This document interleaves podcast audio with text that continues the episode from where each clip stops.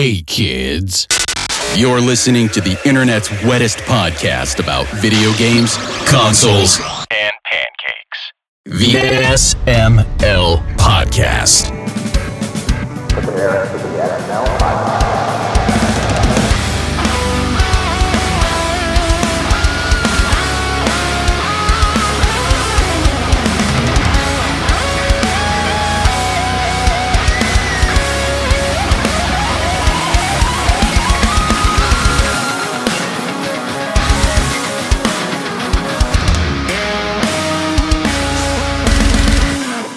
What's up, everybody? This is the SML podcast. We are back. It is 2024, and we are ready to do this shit again. Jacob's here, Aki's here, Bri's here, Grant's here. How's everybody doing?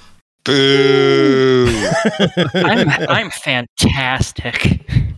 I heard woo with a B and woo with a W at the same time, so I'll just say poo. I was saying boo earns. Boo earns.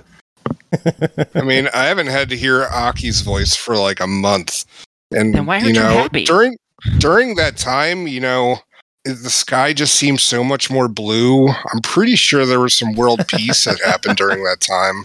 I think the opposite of world peace has been happening, actually. Yeah, Yeah. no, but when you don't hear Aki's voice, you know, it's like that's I don't know. I was trying to go somewhere with it, but I'm just gonna drop it. That's fair. Yeah. So, what did everyone do in the past month and a half? Played video games. That's it. Disney Dreamlight That's- Valley.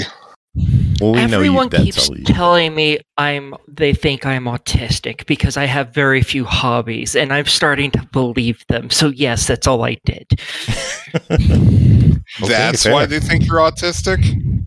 One of many reasons, but that is one of the there we- primary ones. we Yes. go, there we go. I went on vacation. Where'd you go? Ooh, where Nice. Where'd you go? I went to a place that was not my home and I relaxed. And then What's I came home like? Nice. and everything was stress all over again. Yay! Yay. That's yeah. That's usually how vacations work. Uh, did you stay in the U.S. or did you go somewhere? Oh, yeah, I, I just stayed with friends. Oh, okay. Well, I don't know. I mean, you gave such vague details. Like, you know, I went to a place. I slept in a bed. Because she doesn't food. want you stalking her. Well, yeah, no, weirdo. duh. I do I mean, have like, stalkers. Oh man, I am so sorry. sorry Yeah. to hear that. Um, Do okay. you have a crowbar? Because that fixes that problem real quick. I have a medieval mace. That might fix it pretty even faster. Congratulations. how heavy is it? Um, it's pretty freaking solid, what and I've been asked. trained how to use it. So, yeah, I don't keep like the baseball bat by the bed. I keep the the big fat wooden mace by the bed, and I will, you know, hit you upside the head with it. Just yeah, I love that. It's like you think you know people are like you should carry around you know mace, and then you you have an actual mace. yes, yes. Great, great. Stand back. See, I I've just got keep mace knives. I keep knives Crack. in my bed, so in your bed. yeah, yeah. Knives in Wait. your bed. Uh huh. I have uh, one un- under the uh, top bed, uh, one under my pillows, one on the headrest, and one hidden under some other pillows that sit in the headrest. Are they like folded knives or like in a sheath or something like that? Because otherwise, this Uh, sounds one like of them's in a sheath. Two two of them are flick knives, and one is a proper pull-out knife. okay. Because uh, otherwise, Are you a it's just- hitman? Like, are you expecting assassins? Oh, no, wait. I'm just I'm just what you call paranoid. Oh, okay, so, so you are that was a f- expecting assassins. yes, basically. I also have a small Louisville Slugger uh, wooden baseball bat, also hidden under some of the pillows in in the headboards. So it's a piece of crap, though. I would if I hit somebody with it, I'm pretty sure it would explode into pieces. Especially at this point, I've had it for two decades now. I think. It's yeah, but you really only good. need one good hit with it. True. That is true. The knives are are kept good. I I make sure they're sharp and oiled regularly. So Oiled, cool. I think I have a nightstick that Eric that Viking guitar gave me Uh, Nice. but I don't know where it is. It's it's the blackest thing I've ever seen, and I think it just Less rolled against nice. the wall somewhere. So it's like it's just hanging out. Uh, I gotta I gotta find that. Existing in void space. Is it Vanta Black? Is that the I one? I was gonna say, is that the dark Anish? Kapoor cannot uh, own your uh, nightstick. No, no. Oh I man, went to I went to North Carolina for two weeks. Visited my folks. Uh, Very ate a bunch cool. of bis- ate a bunch of biscuits. Uh, watched a lot of banjo videos with my father and proceeded to try and play it. It's not very easy. Uh, my right hand game is is not good. But do I still want a banjo? Absolutely. Did you order one yet? Not yet. No, Mm-mm. not the right time. Not the right amount of money uh, in, in my pockets. Uh, How but much do those things go for? You can get a cheapie, or you can go, you know, ten grand. Whatever depends on what you want. You know, you can get a. You can always go used too. You know, but uh, one day there's different kinds. There's claw hammer. There's no. Anyway, I'll, I'll, I'll get a. I'll get a. I'll get into the banjo game at some point. But now we're talking about banjos. So I did that, and then and then uh, it was like a bunch of work, and then Magfest happened last weekend, and I got to see Joe for like several days. You did. I'm it so was it was awesome. Man, He's still a Magfest real was a good time. You uh you performed there, which was pretty fucking cool. Uh, you had a ten foot tall mother brain come out on stage. yes, we we had a ten foot tall animatronic two D, uh, uh, uh, uh, proportionally accurate Super Metroid Mother Brain come out on stage. It moves its arms, it breathes smoke, shoots lasers, drools, and has a has an LCD screen for an eye. Uh, oops, sorry, spoilers. It's a real eye. It really it really was Mother Brain. Mother Brain came out on stage. Uh, the That's real mother brain signed autographs no one autographs behind the curtain. No one behind the curtain, but yeah, it came out and stomped around and did its thing, uh, and it was awesome. Awesome. So the show was great. The whole show was great. The crowd reaction to that showing up was something Let me else. tell you, that it was, was that was, a- so cool. A, lot of people in that room, and uh, like it was, I saw every emotion. I saw like people were dumbfounded. I saw people screaming. People were just like like completely blank faced. There were all the cameras sort of went to. It was really fun to watch because it's hard to process what you're seeing when you see like pixels moving like that at that size. And uh, yeah, this this crew of like t- like three or four people spent the last year building it, and then we were trying to like coordinate it. And most of my day Saturday was I wasn't even worried about rehearsal. It was like I got to talk to security and stagehands and make sure they know there is a freaking robot that needs to pre- like be built and and booted up on the on one side of the stage only so it can walk out the right direction. Uh, and uh, it was a whole thing, but it worked. So yeah, it was it was fun. For, it was good for us and good for them. So um, it was awesome. Any any highlights, lowlights of Magfest? Uh, I I got to be on the lumberjacks panel with you. I got to sit next to That is a low light. That is true. Yeah. Oh, I was going backwards. Um, yeah, Purnell is so freaking tall, and I always forget. I'm six three. Purnell is like 10, Purnell is ten feet tall. We should have just given him a mask and have him walk out on stage. Uh, but he's he's big boy. But no, it was really fun, like telling old Magfest stories and uh and and stuff on the panel was super cool. So that was fun. Definitely a, Yeah, those those light. should be online hopefully in the coming weeks and uh people missed them they could check those out they could check out the concert when that's up i ca- i want to rewatch it just for all the stuff i missed the first time around with nate's visuals Yeah, I'm mixing the audio right now, and it's I think it's sounding pretty good. So I think that'll be up not too long from now. So we had 88-bit come out and play piano for a song, which is always fun to have piano and giant guitars playing at the same time. So that was cool. Um, it's good shit yeah, it was fun. It was real good. It was good to catch up and hang out a little bit. Played some Prince of Persia, drank some cranberry cocktail, something or other. Uh, Just some Prince of Persia. played a lot of Prince of well Persia. it was it was magfest we were magfesting Yeah, they were. He, Joe brought the brought the Xbox Ah. in a little screen and and uh and we and it was he was like you know I don't know you, you were like what 30, 45 minutes into the game and we're asking I was telling you about stuff later and, and you were like well but load your save and I'm, I completely lost my mind I didn't know you could just I don't know how this stuff works so I logged in and then you know loaded a later, later save and I was flipping and jumping being like look at me and then I just kept dying um but That happens. yeah it does That happens. but we had a good time. It was fun. it, it was a good time we'll talk more about magfest on the next episode when uh purnell and tim are hanging out as well Uh, but it's been a month. It's been a crazy month too. There's a lot of news that we've got to tackle. Uh, is there anything anyone wanted to talk about before we get into the news? I'll take that as Like a no. like like what? I don't know anything about I your. spaced out. I'm sorry. What? I mean, I I don't know. Like I said, Disney Dreamlight Valley, and everyone's just like, oh yeah, that probably is what all he fucking. okay, well then, what else did you do? To be honest, not a whole hell of a lot Jesus. because no, no, no, be, no, shut up. Because my family was literally sick for a month and a half. Oh, Oh, no. Yeah, it was just constant like colds or flu or uh, strep throat. Like my youngest essentially had pretty much strep throat for like off and on for a month. Um, and it was just like a really strong like the and the antibiotics like weren't taking care of it. And finally, like the week uh pretty much the week of Christmas, uh, is when we finally had like a healthy home again. Amazingly enough, because you know, obviously school's not happening, so none of my kids could get sick. My wife, like, you know, the college where she close, uh, works at was closed, so she couldn't go there and get sick. Like, you know, uh, oh god, that was just terrible. So you were sick I- the entire break.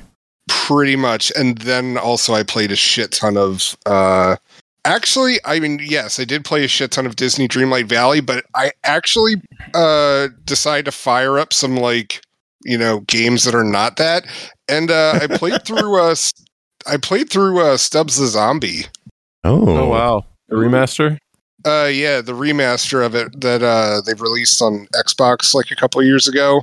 So you know i How'd fired go that, up for 'cause you? I, it's okay.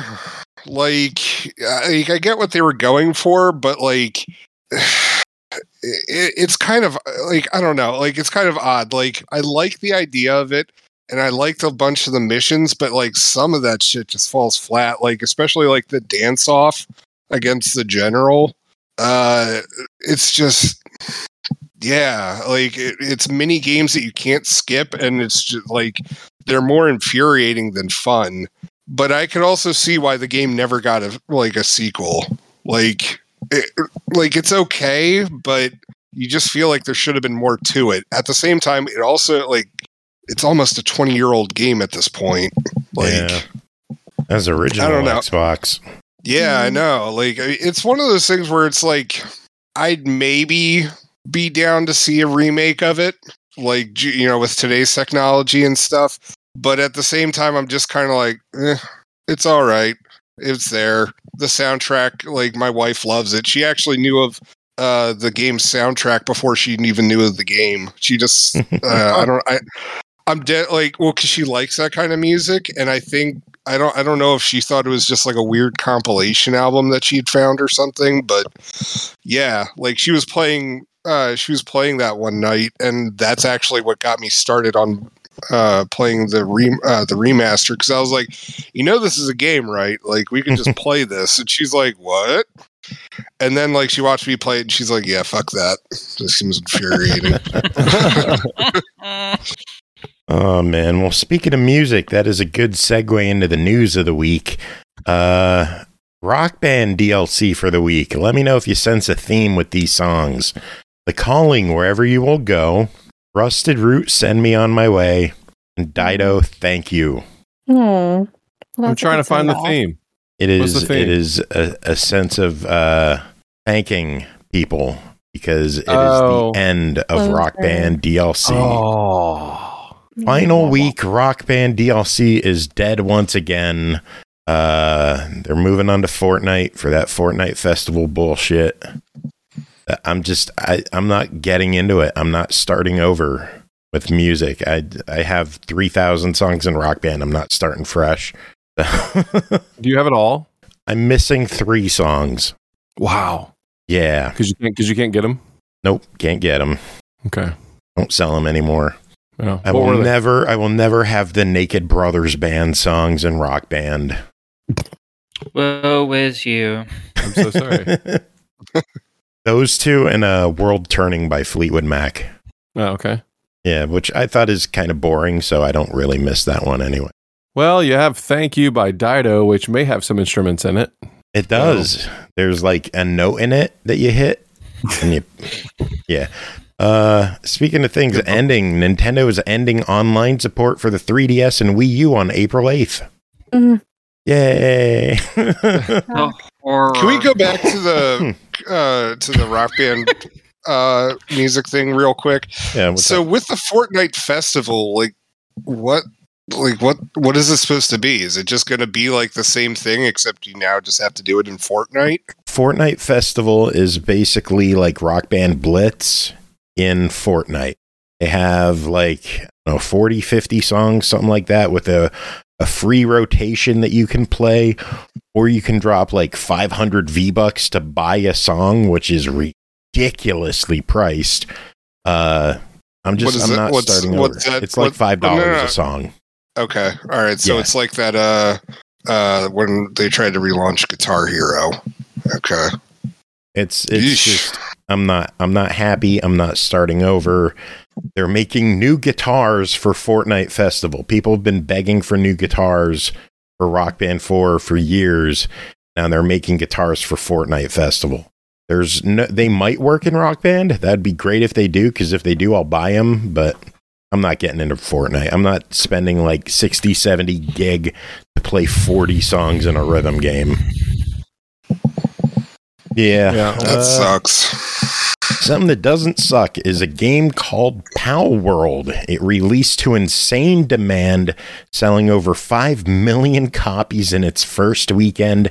It's already over 7 million copies to date, and it hit over 1.85 million concurrent players on Steam. Oh no no no no! It's now Did it hit two. higher?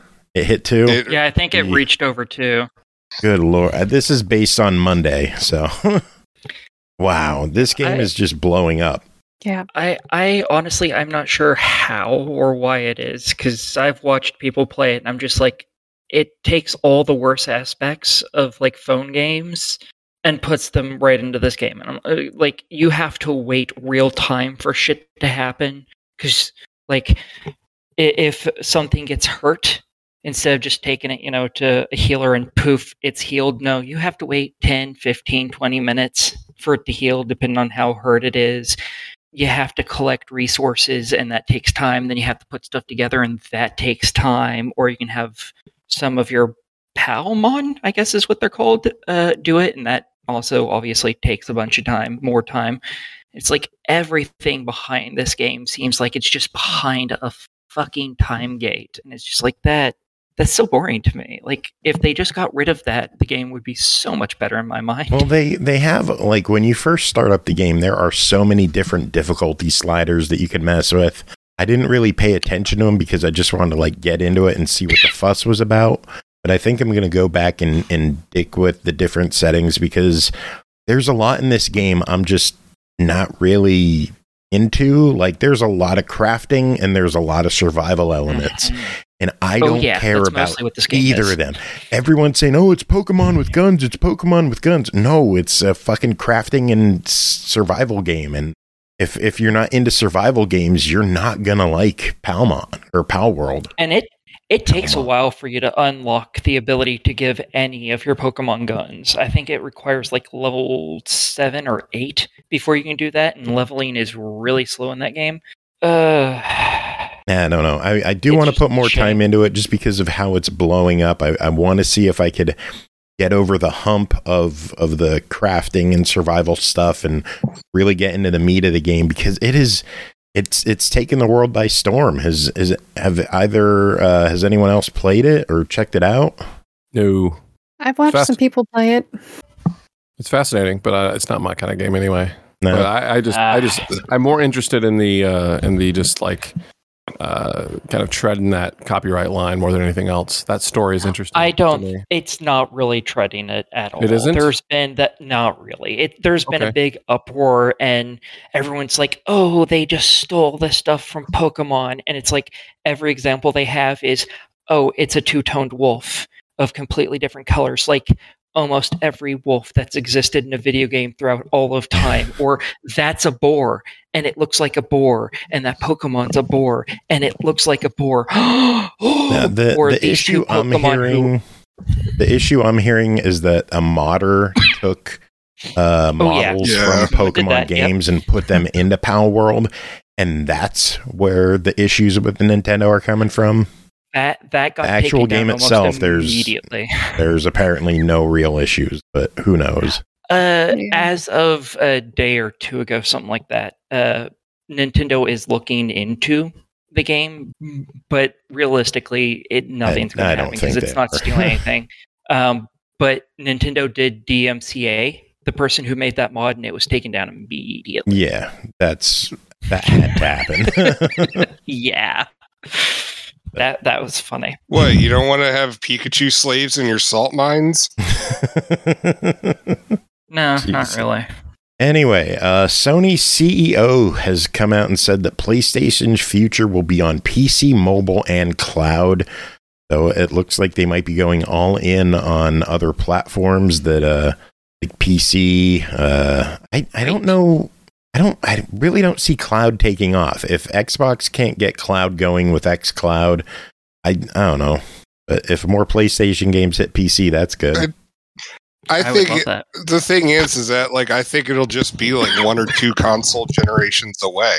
Like it's just we have to have like everyone has to have like the broadband, uh, you know, uh, connection to be able to handle all that kind of stuff. And no.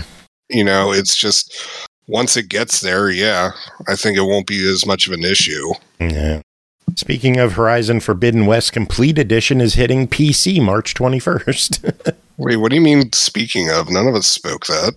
Sony said more games are going to be on PC. Well, yeah, Sony but game is going to be on PC. that's a. Would you like some yoga classes? Because that was a little bit of a stretch there. What? Anyways, moving the fuck on. Oh my lord. Uh, there are rumors that Hi-Fi Rush has been rated for a Switch release. Oh, that's cool. Yeah, I was gonna say. I thought, yeah, that was popping over there, and wasn't there one other Microsoft game that got uh, rated for a different console? Uh, there's there's nothing that was rated, but there have been rumblings that Microsoft is uh, considering porting Sea of Thieves to the PS5. That's right. That's right. Yeah.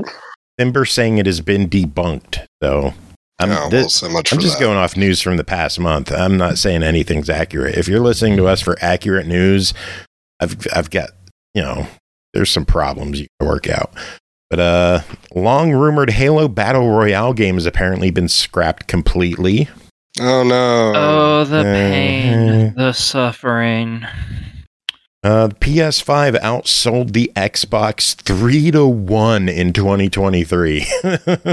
That does not shock me at all. That is that's getting sad for Xbox. But uh we'll we'll talk about more really really sad Xbox news later on. Uh Mhm. Insomniac was hacked revealing lots of personal details on employees and Sony exclusivity deals like X-Men and Wolverine. That happened uh later in December, I believe. Cool.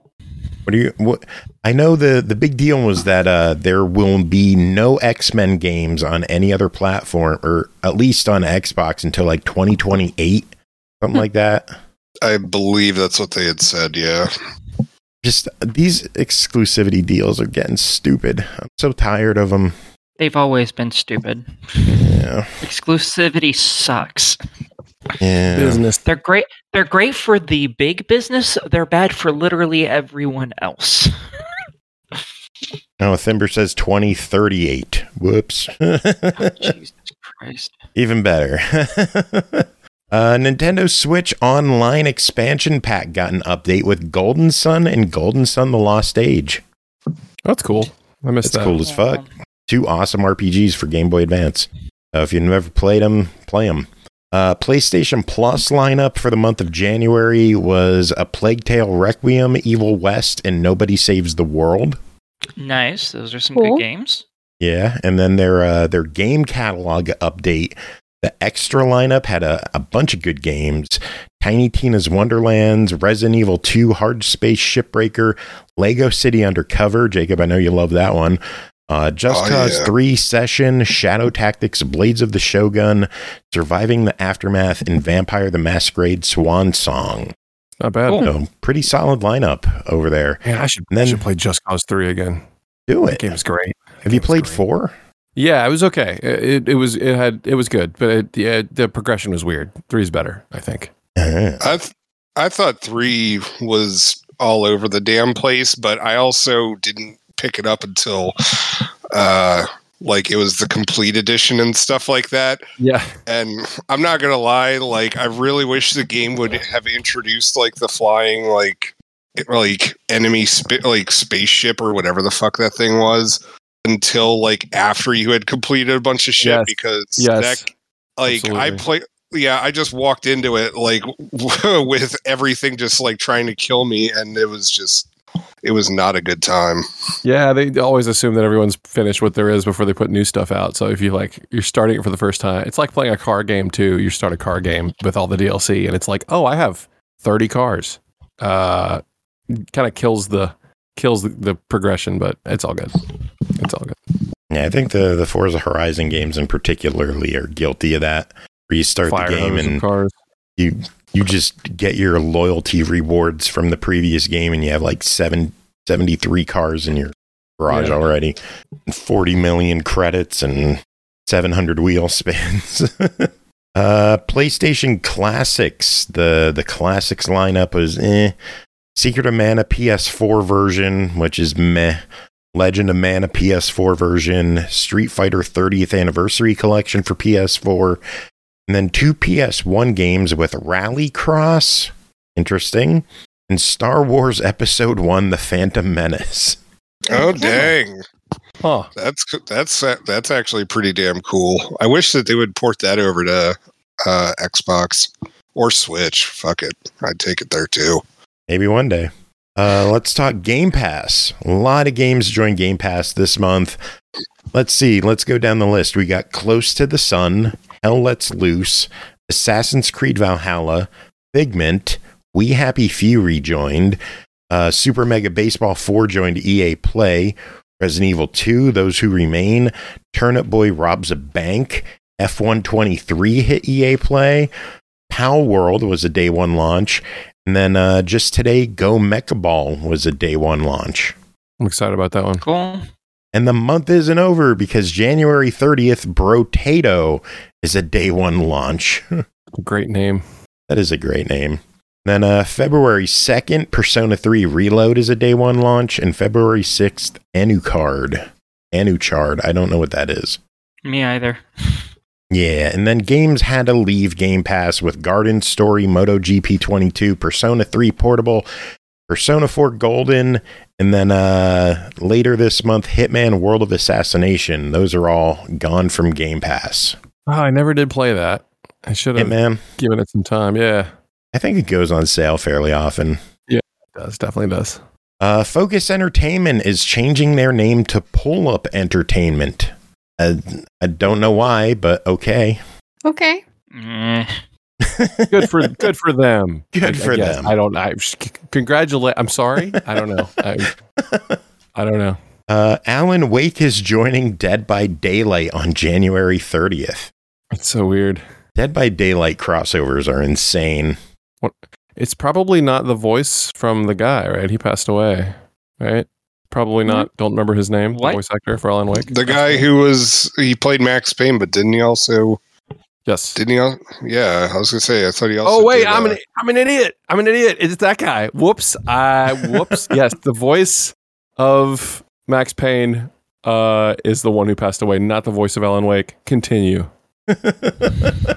Don't scare me like that, yo. Whoops. Yeah. Bad. Heart attack. Uh, Smite 2 was announced with an alpha playtest coming in the spring. It's going to release on PC, Steam Deck, Series X and S, and PS5 with full crossplay. So if you like Smite, there you go. Cool for those fans. Stalker 2 was delayed out of early 2024 to a now supposedly firm release date of September 5th. Uh, in about four months, it'll get delayed to early 2025. That don't sounds jinx okay. that, please. please don't say that. That'll make me cry. and now the shit news. Uh, there have been a lot of shutdowns, a lot of closures, a lot of layoffs, and uh, we're going to go through some of them. And Bri, I think you have a full list, so you could you could cover what I, miss. mean, But, yeah, it's uh, a lot. The same day that Atari acquired a 7.5% stake in tinyBuild for 2 million, they shut down Versus Evil completely. Uh, Stray Souls developer Jukai Studio shut down as well. Versus Evil was their publisher. Uh, Hmm. Modus shut down Main 6. Embracer had more layoffs at 3D Realms and Slipgate Ironworks. Bossa Studios laid off a third of its staff, totaling 19 people. The remaining 40 are, working are working on Lost Skies. Twitch laid off over 500 employees. Discord laid off 170. Unity laid off over 1,800 people. Lost Boy Interactive, owned by Gearbox, laid off, quote, dozens of their 400 plus company in, quote, massive layoffs. Riot Games eliminated 530 jobs globally. Piranha Bytes is in deep shit. Uh, Reikon Games, developers of Ruiner, cut about 80% of its staff, totaling 60 to 70 people. Black Forest Games, developers of Destroy All Human Remakes, has cut half of its staff at about 50 people. People Can Fly laid off 30 people. Sledgehammer Games has been reduced staff by 30%. Xbox is shuttering departments dedicated to bringing games to retail. And just today, Microsoft laid off 1,900 employees, and Mike Ybarra of Blizzard bounced as well. Holy Yeah, and- fuck. Apparently, there's a whole bunch of people in Activision Blizzard that don't even know if they're going to be impacted by this, but apparently they there are a lot, says Jason Schreier.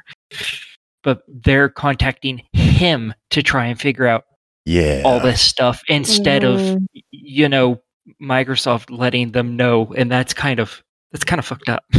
Yeah. Mhm. So, Bri, what did I miss? Oh, I mean, there's there's a, a bunch of little ones in in uh, a list that I had. Uh, that uh, some of them you might have already grabbed. Some of them, I think there was one for Behavior Interactive. I don't know if you mentioned that one. Thunderful Games let some people go as well.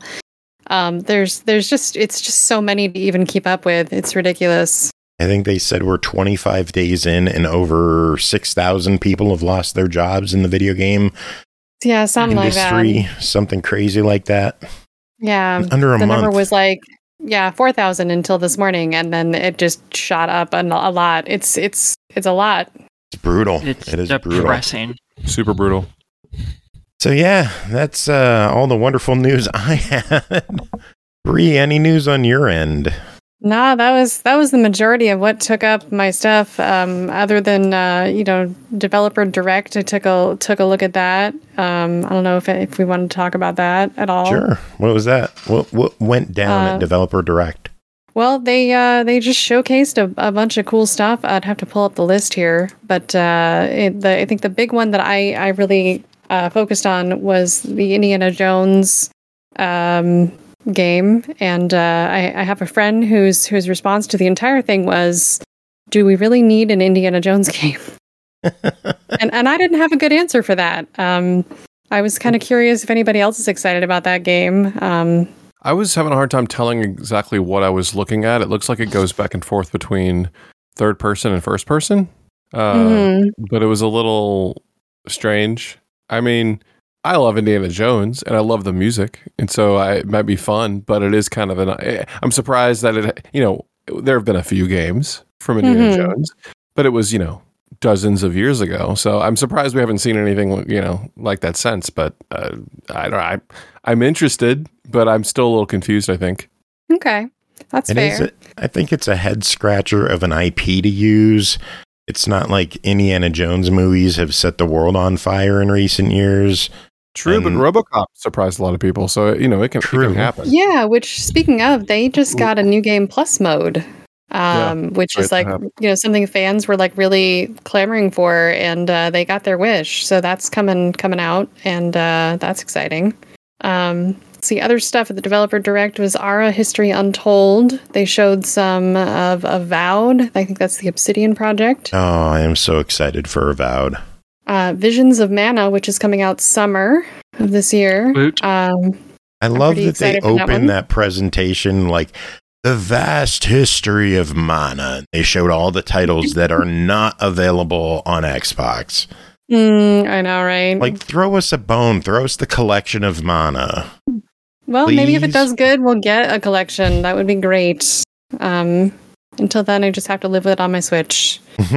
Um, they showed us Senua's Saga Hellblade 2. That was the other one that they showed. So, So- excited for that. And that's, That's coming, coming out, out. May 21st. Yeah. yeah, That's right first around the corner. It's Got an actual date done for that one. That that's going to be a nice belated birthday gift for me. It's good to finally see some footage of that game. You know what I mean? yeah. Mhm. I know a lot of people I- are kind I- of freaking out because it's a $50 game instead of a full price game, but I, you know, not everything needs to be $70 and a 40 Why would hour people Most complain? things don't. Why would people come? I don't understand that. Also, that is a sort of a surprising price point for that game. It's going to be pretty, you know, it looks triple triple A. I don't know. It's surprising, but why would someone complain? I guess they just they assume it's not going to be a, a real game if it's twenty bucks less. I guess. I mean, they trimmed Well- Alan Wake by tw- by ten bucks and just didn't put it out on uh, disc. So I wonder Mhm. if they're, they're digital only with this as well. Which Yeah. game are we talking about? Hellblade Two. Hellblade. Okay, I didn't know. If, like, Yeah, I had to hop back out digital again. only. I didn't know if we were still talking about Indiana Jones. Nope. Disappointing. Look at me. Yes, got you, are. I say? agree. You got something to say about Indy? You got an indie hot take? Well, I mean, like, I I figure uh, that they hadn't made any Indiana Jones games for a while because uh, they were trying to figure out whether they were going to make more movies in the series, and you know they have to figure out which MacGuffin that they're going to use.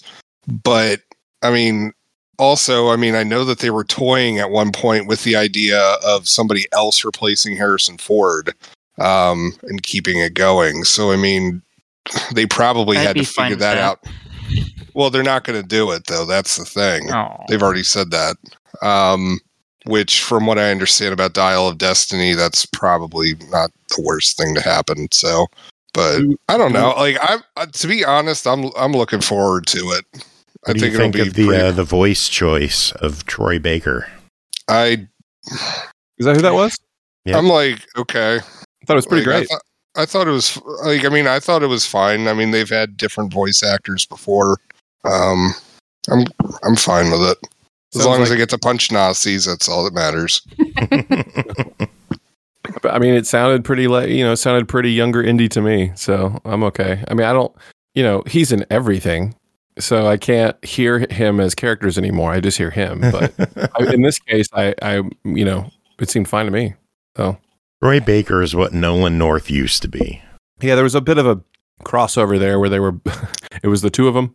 Now it seems like it's all Troy all the time. I love that they were both in Saints Row 4. You could either pick the lead character, which was Troy Baker, or you could pick Nolan North, who played Nolan North. pretty good. It was beautiful. Uh, speaking of Nolan North, I got a pretty dope ass collectible at MagFest during the charity auction. I paid uh, $69 for a signed Funko Pop of Nathan Drake signed by Nolan North. That's sick. Yeah, it Oh, that's compared cool. to some of the other stuff that went at the auction, that was cheap as shit. Yeah, a that's- signed that's- copy of Destiny 2 went for over $200. What? Wait, who signed it? Nolan North. Oh, oh, oh. Okay. Yeah. How do you know he's in that game? Jacob, Whatever. pay you win. attention, you win, Joe. please. You win, Joe.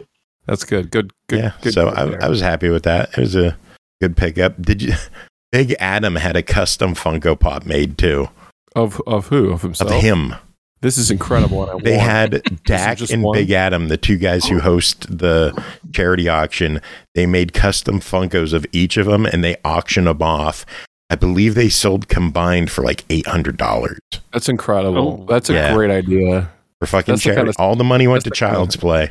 That's the kind of stuff that gets some. That's good. That's like They Yeah. set a record this year with one item which one? they which was their big uh sweet giveaway where you would get two atrium rooms, eight badges Oh. with max swag, like the big Adam Chase VIP spectacular. You got the room from like Wednesday to Monday so that you don't miss out on anything. It sold for $10,000. Wow. Jesus. Yeah. Party room. Yeah, pretty much. I mean, that's get a about how lot of much. people involved in that shit to pay that I off. mean, that's about how much a room costs at, at the Gaylord anyway. So whatever, they're saving money. They're sick. oh shit! All right, what other news? What else do we have? I don't know if I have any pinball news. I got nothing. Uh, did we talk about Riot Games laying off 500 people? We talked about Yes. everyone laying off everyone. Damn. Okay. Yeah, that's what happens when you take phone calls during the show. Well, it was my mom, and my mommy is important. Mom, did you know everyone laid off everyone? True story. did, did she have any news? Um, she was asking me if I'd like a bag of almonds and a bag of pretzels and uh, some shortbread cookies uh, when we drop the car off tomorrow. Because snacks are important. Well, yeah. I mean, she has to make sure her baby's fed. You said all of Even- the above. Yes, This isn't of course. This isn't exactly news, but it's probably something that will become available. But just one more Magfest anecdote: this awesome band called Zaku played, and the uh, main instrument is an EWI, electric wind instrument. Looks like a, you know you guys have seen it. It's like a, it looks like a clarinet, but it's electronic and makes fun Mhm. noises. And at the end of the show, they basically like like burned it all down by saying, "Hey, we're Zaku. We don't have anything for sale. All our music's online for free. Also, if you want my business card, my business card is a circuit board, and for about forty bucks in parts, you can build your own EWI. I'll be out front giving them away for free." So he What? basically went out for the front of the show giving That's away these um, the most amazing circuit boards I've ever, I mean, business cards I've ever seen. They're little. They're little, these little brain boards, and then you can uh, apparently buy some parts and build your own little EWI. And so I think he's going to make them available when they're ready. If you want to buy, or build a little, little fun wind instrument for your music That's exciting. needs. But- it's amazing. Everyone's all hawking shirts and shit, and he's like, "We got nothing. You want a free circuit board? See out front." And I'm like, "It's a great way to sell stuff, except you're not selling anything." But uh, I did love it. I loved. You're like, I did socks last year. I know. I know. right. Anyway, oh, nothing beats slap bracelets from Lonely Rolling Stars. yes, that was fun. I believe they have uh, about a thousand of those sitting somewhere in a box. Really? Not a thousand, but they got a bunch. Yeah, Or how many did they sell? I know I Oh. bought two. that wasn't my year. That was the year after, so I'm not sure. Yeah, one of each color. One blue, one yellow. Love it. A consumer whore. Gotta love it. Yeah. Uh, any other news? Uh, Until Dawn is getting a movie adaptation. Really interesting. Huh. Interesting. What if they'll get some of the same actors? Some of those actors have been in lots of stuff since uh, Until Dawn. Hmm. Uh, t- t- t- Come on, Jacob. What else? Give us news. um, Uh, I'm trying to. Sc- I'm trying to scroll. I'm scrolling through the uh, SML podcast Facebook page, and unfortunately, I posted way too many memes in between the news articles. So, about uh, proud of you. Hmm. In fact, I'm starting to wonder if I do ever post news articles here. Uh, Probably not. Horror Acolyte says that Martha is Dead is getting a movie adaptation. And uh, Root Beer says Nintendo last year gave everyone a 10% raise despite projections they would not meet financial goals and said it's because they were securing the company's future. Mm. It's cool as shit. Gotta That's, love that's how to handle your employees. Yeah. Well, deeper pockets, but yes, I agree. That's oh man! All right, should we get to reviews? We got a bunch of games to talk about. It's been a month. We we got ourselves uh, good games to discuss. Should we get into these? Sure. I have one piece of news beforehand, though. Okay, well, let's hear it. It's nothing that any of you are going to care about, but I care about it quite deeply. I have a new PC, everyone. Yay! Yay! Cool. It is amazing. So uh, once I get home, I will be able to do PC reviews again that aren't just um, smut for once. yay! They'll still is be it a- smut, but they don't have to. Mostly, yeah. Yeah, exactly. did you buy it? Uh, did you buy it built, or was it? Uh, b- b- what was uh, What'd you do? Uh, I got it built already. I, I don't I don't build them myself. I don't trust my eyesight well enough to uh, not snap anything that cost a few hundred bucks a piece. Yeah, yeah. Um, it cost me a little over seventeen hundred bucks, and it hurt my feelings quite significantly. And, it, and it'll probably be the end of next year before I finally make all that money back into my account if I'm really lucky. Uh, but it's a really good computer, so you know. I'm, I'm, I'm pretty happy with it. Now you're not stuck on Windows 7 anymore. Yeah, no, now now I'm on uh, Windows 11, um, which apparently is the buggiest fucking thing on the planet. So that's Yeah, um, works fine that's me. something. It will Uh, be till the next OS. A- and my computer weighs about 40 pounds. So Yeah, they're There you go. heavy. PCs are fucking Yeah. heavy. I really thought that was uh, when when I got the uh, the package information. I was like, that has to be a typo. There's no way it's 40 pounds. I think mine weighs like, I don't know, 10 ish, maybe. My old one. I was like, there, no, it can't be. They must have made it lighter and they just put the decimal at the wrong. Nope. No, it's fucking it's 40. That's It's heavy. insane. I can't wait to Oh, home Raider play with it. Biz, thank you so much for the 21 month resub. Uh, we we missed him because we weren't live yet, but Javor's root beer and injury also subbed before we went live. So thank you to everybody for dropping those subs in chat. Enjoy the kitty cat emotes and all the other fun, stupid emotes that I have put there. Uh, yeah. What other news? I don't have anything else. Bri, anything else on your end? I'm good. Aki, anything else on your end? I got more gunpla, but that's not really news. Grant, anything That's else on just- your end? Uh, That's just a normal piece of life. I got another gunpla. Oh wait, no, that was Aki's. I don't have anything. I got nothing. All right, should we dive into reviews then? sure. Do it. Dive in. Cool. First game to talk about in the year of our Lord 2024 is Prince of Persia The Lost Crown, developed by Ubisoft Montpellier, published by Ubisoft, released January 18th on Xbox One, Series X and S, Switch, PS4, PS5, and PC for $49.99.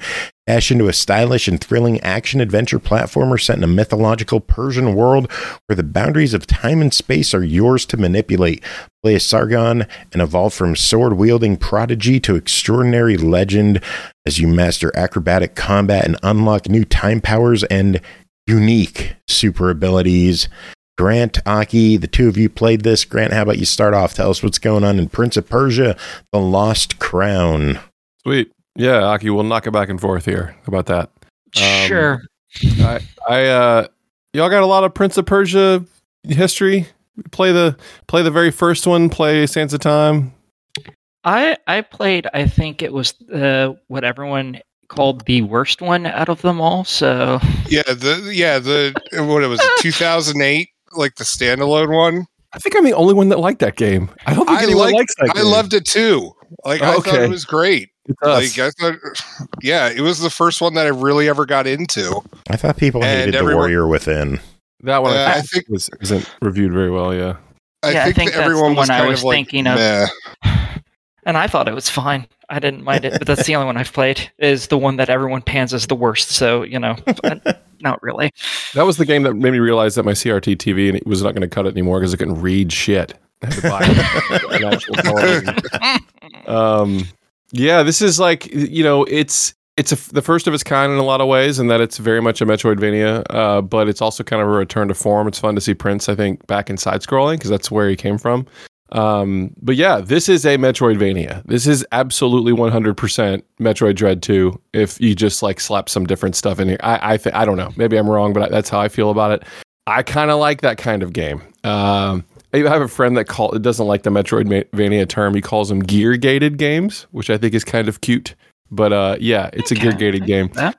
Uh, it's a it's a mix of combat and platforming. That's this game, combat and platforming. It's you get sort of a, a steady trickle of upgrades to improve your combat, um, and you guessed it, revisit old places you might have been uh, to you know expand the map. Uh, it's kind of how these kinds of games work. We've we've seen a lot of them in the past several years.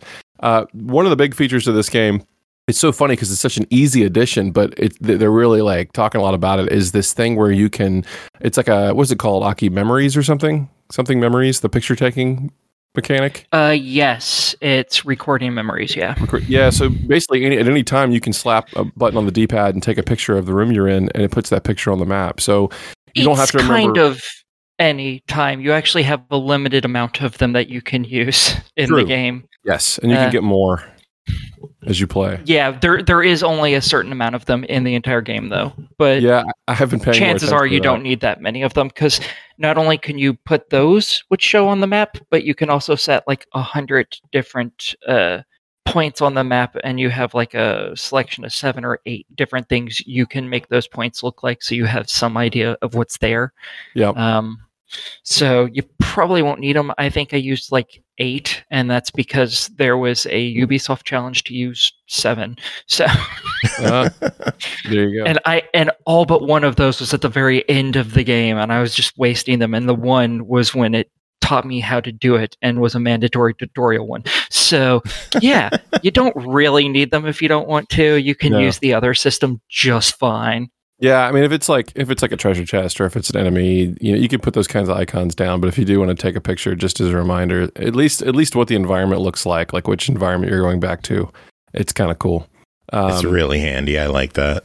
yeah, I don't, and I won't, you know, I won't s- spoil anything about the story, but to be honest, there ain't a lot of it. I will say, uh, there are some twists and things, but you you play as this this character called Sargon. He's he's not the prince. He's a member of this group called the Immortals, um, which is really funny. You you say you start as a prodigy. He's already basically an immortal, but yes, you, the player, a prodigy. Um, he's sort of a superhero of Persia. Uh, and things go down, and so you are sent to this cursed Mount Qaf to fix the stuff that goes bad. Um, again, it's a Metroid game. It's not a skill tree situation here. It's basically about acquiring and upgrading powers uh, and items. And so there's really three types. There's the kind that upgrade your character. There's the kind that upgrade upgrades your weaponry, and then you can get these amulets that can be worn in slots, a predetermined number of slots, and you get more slots as you play through the game. So I found myself. I don't know about you, Aki, but I had kind of a standard loadout, you know, of, Mhm. of amulets, Yep. and then when you get to a boss or you get to a thing you need to do, you kind of kind of go and change it up a little bit. Um, I didn't even bother doing that. I selected the ones that I liked, and I just stuck with them the Just entire them. Yeah, there I just didn't care. there was there was one the boss. isn't hard. It isn't. It isn't. There's a, there's a lot of there's a couple a couple bosses like air bosses and stuff. That, so I would equip like the do more damage in the air, you know, emul amulet stuff like that. But for the most part, you just kind of pick the ones you like and go. I just I Um, just equipped the one that said do more damage Yes, there is outright, just period, not in air or anything. Just do more damage, because then it doesn't matter if I'm in the air or not. I'm Yep. very inherently lazy. Well, you We have, you have options. You have options. Um, you do. This game is freaking huge. I don't. I mean, I don't know if I expected it to be quite as big as it was. It's like the map. You zoom all the way out, you don't even see really see a quarter of the map. It's pretty big. Uh, and it, Mm-mm. it it does get I don't know I had some trouble with some of the bosses. Like I, I found some of them to be to be pretty rough. A lot a lot of it is I, I almost feel like the bosses are more puzzles uh, than anything else. It's about figuring out their it- it's it's standard boss fare. It's figuring out patterns and, and the first the first go is always a trial run. But uh, I thought they were the bosses are pretty great in this game um, for the most They were part. They get pretty ridiculous. Okay it says like you you breeze through a lot of this. I I'm I'm not the Yeah. best uh, uh, She, gamer she did Uh, what we call using the assists, right, Aki? yeah, yeah, I used the shit out of the assists. The assists were great, and I, I also before bosses, I would go to every area I was able to get into and collect every item I was able to get in order to upgrade things. As so, I was always probably a little overpowered uh, for the bosses in general. But it's fun. I, I mean, I feel like this is kind of a kickback game. Like I don't want to be stressed out by this game. You know, I, and, and it's a long, it's a long one. It's a long, it's a long game. It's bigger than I think people thought it would be. Um, Yeah, the yeah, I devs like- said it was a 20 to 25 hour game, and I'm like, I'm pretty sure I put like 50 ish hours into this. Yeah, I mean, the hell you're if you're talking gonna, about. if you're gonna collect everything and do all the side quests, you're gonna spend some time here. Um, but yeah, I mean, and, and by the time you're really getting some of the cooler upgrades, you are you you can basically you can basically go from door to door without barely touching the ground. It's pretty awesome. Mhm. Um, there is fast travel, so you can you can zip around a bit quicker. Uh, but uh, yeah, so trees are save points. Trees will refill your power, save, and refill uh, and regenerate enemies. If that sounds familiar to anyone, one tiny little soul's type thing they do, um, but you're never like you're never traveling back to where you died or anything like that. But that's that's it's, it is there is sort of a risk reward of deciding whether or not to save because you know everything's going to come back. Um, I mean, combat is fun. It's it's zippy. It's not overly complex. Not too many buttons. The platforming's fun. The puzzles are fun. I I, I have not 100 percent of this game. I, I I'm I'm in this moment now where I'm just trying to clear out. I'm clearing out old places uh, with my new abilities, so I can just kind of get better at at fighting and at all the platforming. Um, but uh, yeah, it's it's it looks really good. It's running. I'm running 120 hertz on my Series X. It runs on 60 on everything. It's it's butter. Um, I'll say also that the game is fully voice acted, but I actually turned the voice acting off entirely. I don't know if anyone would ever would normally do that, but I just feel like I, I tend to zip through dialogue pretty quickly. I read I read fast, and I found that everyone just sounded like like and you and use it and here was what what what about because I was just skipping lines. I just sort of turned that off, and so I, I, feel a little bad, but at the same time, like I, I, I didn't feel like I was losing too much by doing that. Um, I had uh, it and- in Persian the entire Oh, time. did you do it in Persian? That's so. I'm gonna go switch it to Persian. What a great Yeah. idea! Yeah. Okay. I anytime I have a game that's set in a specific country, if that is an option for the language they're speaking, if there's a voice acting for that, that's immediately what I flip it to, just because That's it's sharp. done that way for me. okay, That's gonna a go do cool that. idea. That's that's a awesome. great idea. Yeah. Um, did you read? Did you Yes. read all the stuff? Like, did you Yeah. do you read all the? Yeah. all the I've 100 percent everything? the game. I've read everything. But do you actually like? Did, Yeah. Did you? Just, Yeah, I read it all. Yeah. Okay. Every last piece.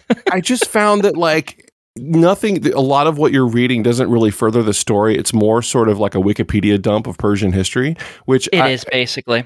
I mean, I, I it didn't, which I thought was interesting in a way, but like a lot of times you're not remembering all the names of who they're talking about, and I just I, I got to the point where the long sort of stories or letters I just didn't I, I I've, I'm less attached to. I think like I just came off Alan Wake 2, where every single piece of anything.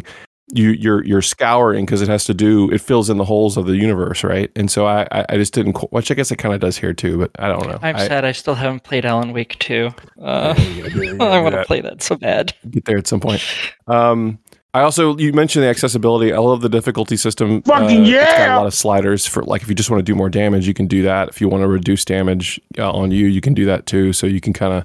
I, I can't remember what. I don't think I came up with a preset. I just sort of made my own. Um, So did I. yeah. Yeah, Uh, it has it has difficulties, and then it has a custom that you can choose. And when you go into custom, you can make it to where how much uh, health enemies have, how much damage you take, how much uh, damage you do. There's stuff like how big are the subtitles and things like that as well. So it, it has pretty good one. I didn't mess with enemy health, but I tossed everything else to be in my favor just because I was like, I want to get this done as fast as possible, and it still took forever. You Yeah, know I what mean, else if- is pretty good? Trash Rando Dude. just dropped a sub for the 13th month. Trash Rando, thank you so much for hanging out and being here. Uh, thank you for welcoming us back as well. It is good to be back. It has been a long time off. Uh, and now Simon is just so used to being on my lap whenever he wants that I have to hold him in my arms right now during the show because he's a spoiled little asshole. Right. Don't listen Yeah, to him. the- Simon. uh, the major thing to know about the game is uh, the bosses can be obviously can be difficult the combat can be difficult if you want to make it but the more powers you unlock the more fun the combat is regardless of how Oh, difficult yeah. it is because like one of the first things you can unlock is an air dash which allows you to jump over enemies and dash away from them and stuff and much later on there's an ability to grab enemies and either pull them to you or pull you to them so you can get real quick hits in and then jump away and dash off. It is so fun. It is. uh, there is lots of the standard platforming isn't too bad. Uh, the later you get into the game and if you start going after some of the optional stuff in order to like upgrade your equipment more the platforming it gets really fucking brutal. Uh, and anytime you fail in one of those, you take a lot of fucking damage, and it doesn't matter what difficulty or how low the damage you're taking, it takes off a ton of it and tosses you back at the beginning. And it's like, try again, stupid. and I've almost every time I died, died, where I ran out completely out of health, even using all my health potions, uh, it was all every last time. It was because stuff, of yeah. platforming challenges um, I did- that I did- I just couldn't succeed at for so long. Yeah, I did find there was an amulet that reduces environmental damage. And it helps a little, but it's still tough. Um, yeah, you man, ha- you can upgrade the amulets as well. So Yep.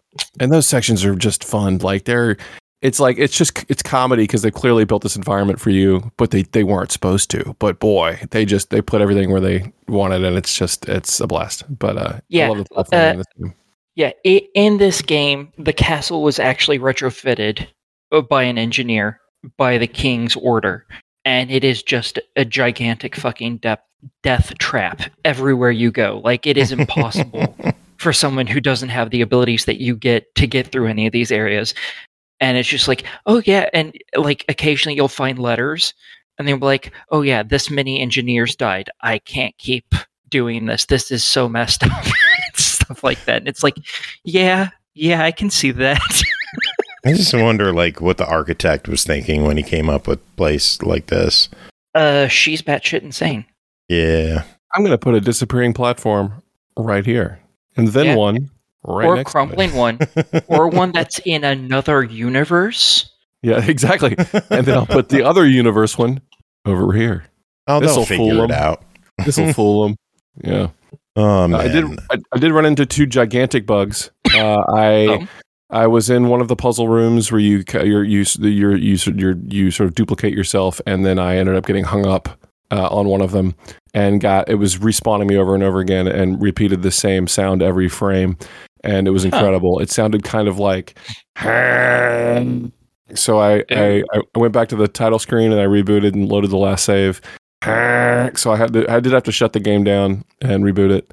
And then I had the same problem. I fast traveled pretty quickly after killing someone, and it, it had a similar issue. But one of them, I lost about 20, min- 20 minutes of progress, I think. But uh, it was still. But I did that whole section again in about five ten minutes. So no big no big deal. Um, but uh, they'll probably iron that stuff out. But um, yeah, my only complaint is I would love it in the training area. I wish you could like put different enemies in there because they're all so different. It'd be nice to train on different people, but um, that and the story, I think, uh, are the only issues I really had. Uh, other than that, it's just like I love it. It's fantastic. Yeah. I came across two bugs, one of which has already been fixed. It was a bug with one of the tr- training uh, simulations that you ha- uh, you can you can choose to do them or you can choo- choose to say fuck it, but they give you money. Um, so. I chose to do it. they it. pay you to train, and it's worth it. Yeah, like it's yeah, very much so. Yeah. And uh, one of them, you literally couldn't do the the thing it was telling you to do because the game just wouldn't let you do it. And Oh, they've already patched the that, so that got fixed. okay. I think I had the same problem. Yeah. Uh, okay. the recovery in the air. Yeah. Um, Yep. yeah, yeah. It literally it was broken at first. They patched that, uh, and then another one was uh, what was it? I don't remember the other one. It was such a little minor thing that got fixed by me just reloading.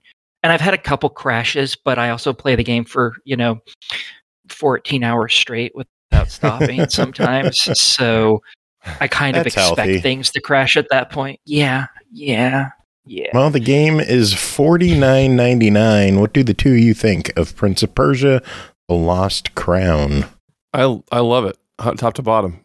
Uh, favorite game of the year? Is it the only one I've played? No.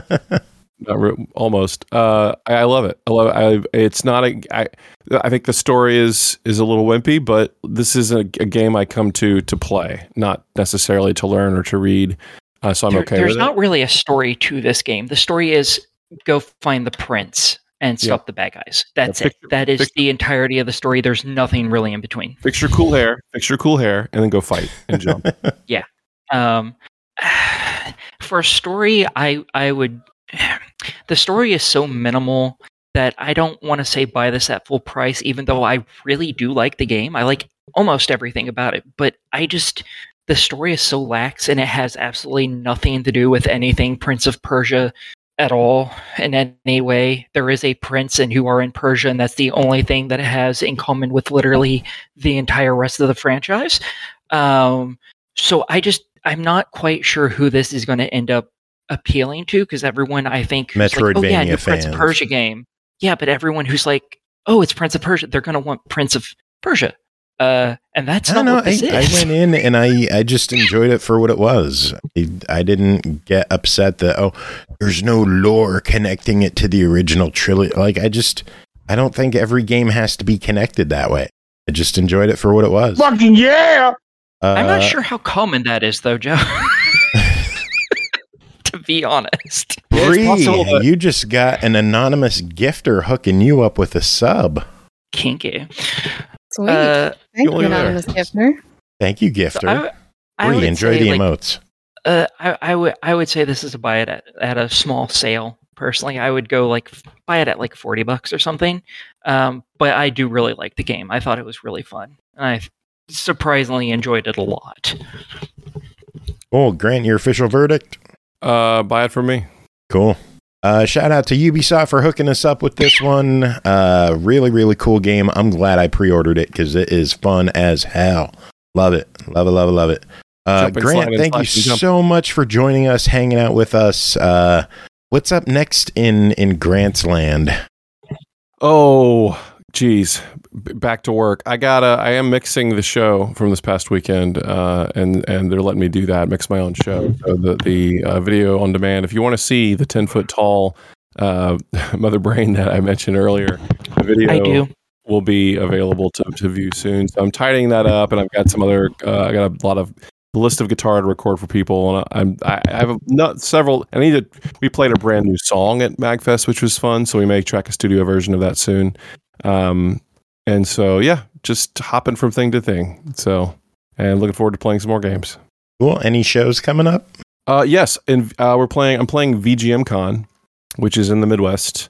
Uh, fantastic new convention that is focuses on musicians that play ma- uh, these events. I, I feel like it feels kind of like a giant MAGFest green room uh, to me. It's less of a fan con really, and and more just music focused, and it's a lot of fun. And I'm playing with Super Strikers uh, at that show.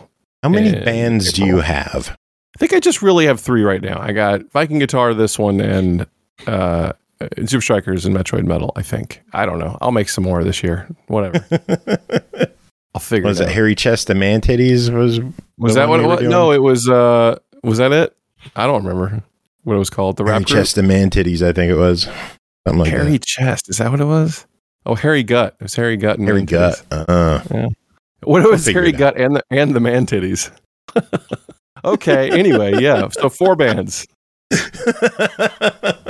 oh man, I am I am super excited uh, between you and Flick and Ailshon and Mustin. Uh, y'all convinced me I'm going to VGM Con this year. Sweet. A So I got my I got my room booked. Uh, I'm already talking with some other people about possibly uh, joining me and splitting the room. So we might Cool. have a whole SML party going on there if things work There you out. go. There you go. Uh, some live, some on, some on the uh, on the field broadcasting. That'd be cool. If I There could figure go. out how to do that. Just talking to your phone. Yeah. Let's do what Purnell does. I did that. At, I did that at MAGFest the one year. We just set like a phone in the middle of the room and talked. It was the worst sounding episode I think we've ever done. Yeah, I got chills just hearing you say that. I It's that just was, uh, awful. something else. It was Yeah. off. It's Well, I normally stay for the whole show, but I'm playing catch up on a bunch of stuff, so I'm gonna I am gonna drop off. But uh, totally understand. Grant, thank you so much for joining us, hanging out with us, keeping us company. Do you have any final words before we let you go? uh, uh, uh, Harry Gut and the Man Titties World Tour 2024. Sweet. Later's. Peace. Bye. Yeah.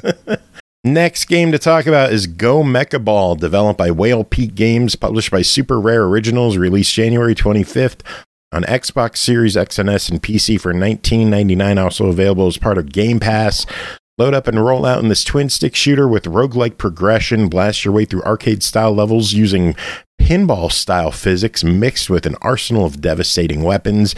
Defeat waves of enemy bots, big boss battles, and upgrade your mech between runs. Jacob, tell us about your time with Go Mecha Ball. So Go Mecha Ball is an interesting little uh, twin stick shooter, and it, yeah, it is a roguelite. I mean, pretty much once you're dead, you know, uh, you know, you're dead, but you can go back and upgrade everything, and then just go back and, and do it again. Um, which to be honest, I like I didn't realize that the game was like that at first because usually that genre annoys the hell out of me because I I hate that whole like death stops you from doing things uh kind of uh gameplay but this one honestly like the fights come fast and furious and there is a shit ton of action uh, and weapons waiting for you in this game. Um, as, like as you're just blowing up like all these like little robots and aliens and all sorts of just crap, like all sorts of like crazy crap. And honestly, it's kind of hard. Like I was having some issues like keeping track of as to what, like where my guy was going. Um, but it really just takes you really just have to keep playing at it just to get an idea of what you're going to be doing because the pinball aspect of it is pretty wild. And so like you'll use ramps and uh, curves to go around the cor- uh, to go around the arena uh, to help white people out. And so like uh, if you hit like a ramp at the right speed you can actually like go up in the air and then you can like be shooting people like as you go down or you could do like a special attack and just slam right into them um, and kill them and it's just it's it's a hell of a lot of fun and it's a game that like you can easily like pick up and like put back down uh for a bit and you know it's just go right back at it um I, I will say My- it wasn't what I expected going in. I thought this was going to be like level based, but it's more like arena based shootouts. And you, Yeah. you finish a wave, you move on to the next wave, rinse, repeat. Which I don't think is a to a bad thing. It's it's just it wasn't what I expected going in, so it kind of threw me a curveball. But it's it's really fun. It's really fast paced. Uh, I I picked it off uh picked it up off of Game Pass. Thank you for Game Pass existing. Uh I think the achievements are going to be a problem in this game because there's a lot of stuff that you've got to like collect everything and defeat Yeah, it on like the hardest difficulties and that's I think Which that I will not be doing. off. Yeah. yeah uh i will not be 1k'ing this game No. But, you know um I got my 80. uh honestly like my only real big issue with the game is that i had a hard time switching between weapons um and it's just like i just found it difficult and like like i don't know if it was just like i was dropping weapons and like thinking i was picking them up or what but it's just i don't know like it it got way too easy to get stuck with like a shit weapon until like you're like oh crap crap crap crap crap beat some guys up grab like whatever weapon comes next and hope it's better than the last one. Yeah. Um, but at the same time, like once you know, once you do die, you can go off and upgrade uh, your mech suit again, and then boom, back to the races. Yeah. Well, the game I- I clocks had in at 20 with it. bucks. What do you think of it? It's totally worth it. Like it's a like it's a good uh solid action game and as I said, like it's a good one that you can play for like 10 15 minutes and then, you know, go back and go off to something else and then pick it up again in a couple of days. Like it honestly, it's got some pretty good staying power for my Xbox. It's it's one of those games where it'll have you going like, uh, one more run. Yeah, definitely. Eh, one more. run. Eh, who needs to go to work tomorrow? Sleep's overrated. One more run. Uh, and if you're on the fence, it's on Game Pass. So Yeah, so definitely check it out there. give it a try. Uh, next game, Food Truck Simulator, developed by Drago Entertainment, published by Ultimate Games, released January 16th on Xbox One, Series X and S for 19.99. Your father owned a food truck. Though the vehicle's grown old, it has become a cornerstone of your family's legacy. Now, in the blink of an eye, your father's gone. Now the food truck belongs to you. Will you walk in your father's footsteps? Live up to his name? Only one way to find out. Bri, how is the food truck business treating you? Well, um, it's there's there's a lot to unpack. First of all, this is by the same people who made Gas Station Simulator. If you're into simulator games and you have played that, you you might expect some of the things that I'll bring up here in a minute. Um, so there's there's two main ways to play the game. There's a story mode and a sandbox mode. The story mode is really the bulk of the game to me. Um, the sandbox mode doesn't really make a ton of sense until you've gone through a bunch of the story. I might even call that like the first half of the story is really just like a long tutorial. Um, as mentioned, the story is about starting up your food truck after the death of your father using his old truck. You have a garage down this like dead end alley. You're sleeping in your office. But hey, we're doing things for dad. Um, there's a surprising amount of story, some decent voice acting. Um, you might expect you're going to learn to make all kinds of food. You're going to make burgers, fries. You're going to make fries with mozzarella and ketchup on it. Don't ask why, but that's a thing. Uh, you're going to make some pizza. You're going to make some sushi. There's no taco truck. I was disappointed. Um, a deny it. You're saying y- no, no, no. We're not there yet. We're not there yet. There's, there's, there's lots of other good things. All right. So, other games of this type, you, you you're going to expect a certain level of detail of things that you're going to want to do. So, you've got to maintain your food truck. You got to find a good location to sell. You got to order your food. You got to drive to pick up your order. Then you got to drive to your location. Then you can finally make food to the best of your ability. And then don't forget, you got to clean your equipment after and manage your inventory, and your items do spoil. So there's a lot going on. It's it's got a, a, a level of realism to it, but it's also a simulator where you know some things get a little fantastical. And in addition to running your own truck, you can also take jobs for other restaurants as a delivery driver. Um, you can work for the supply store. You can power wash the gas station. Uh, same Power same gas station as I know as as the gas station simulator. Um, and this is like a really good thing in case you just want to break or get some extra training time for some low risk cash. Things I was not expecting, and I should have because Gas Station Simulator was lock picking and arson would be part of the game. wait, Because what? to get the full experience, yeah, to get I'm the sorry, full what? experience of food truck, it involves vicious turf wars where people sneak into your garage to graffiti your truck, and then it escalates to them setting the whole building on fire to really send their message home. This is this is What really the a thing that happens in the Okay, game. okay, no, no, no, Okay, no, no, I'm excited no, now. actually- Thank you. Actually, no, I, I've uh, I know about that kind of shit, and yeah, okay. Now that you say that, that vaguely makes sense. Right? Okay. So so that was part of the like, game. No, like parking spots; those are huge, like turf war issues Yeah. for uh, for food trucks, and yeah, like like every once in a while, like in the summertime on the news, like you'll see like some food truck in New York got uh, vandalized or uh, because they parked in like on this one street one too many times. Like Mhm. it's yeah. Yeah, so they they even represented that. I don't want to give away the entire storyline there, but uh, there there's that that was that was a fun little thing I was not expecting at first. Um, there's plenty of collectibles you can buy by driving around the map that enable you to upgrade your truck with better wheels or new paint. Uh, the game also came with Halloween skins for your truck. I'm not really sure why. Um, and uh, yes, I absolutely had to have the spookiest food truck in town. Really made me wish I could have like an ice cream truck and uh, call it like the dipped crip. Make dipped cones with like cookie crumbles for for call it grave dirt for that graver flavor. Or if I could have like a soup truck and I could make a ghoul pasta visual. I, I just I really was just getting creative with this because it was it was a lot of fun to just goof around and I'm running around in this like pumpkin and you know skeletal. There's like this ghoul sitting in my my driver's or my passenger seat. Great. Um, I, I didn't I didn't Oh, care for the regular skins. I, I I just I just wanted to be unique out there. Yeah. So um, there's a full radio of music to listen to while you're driving or working. Different uh, music styles to choose from. You can always turn that off and find your own music. You just want to like rock out to metal or whatever while you're cooking, like go for it.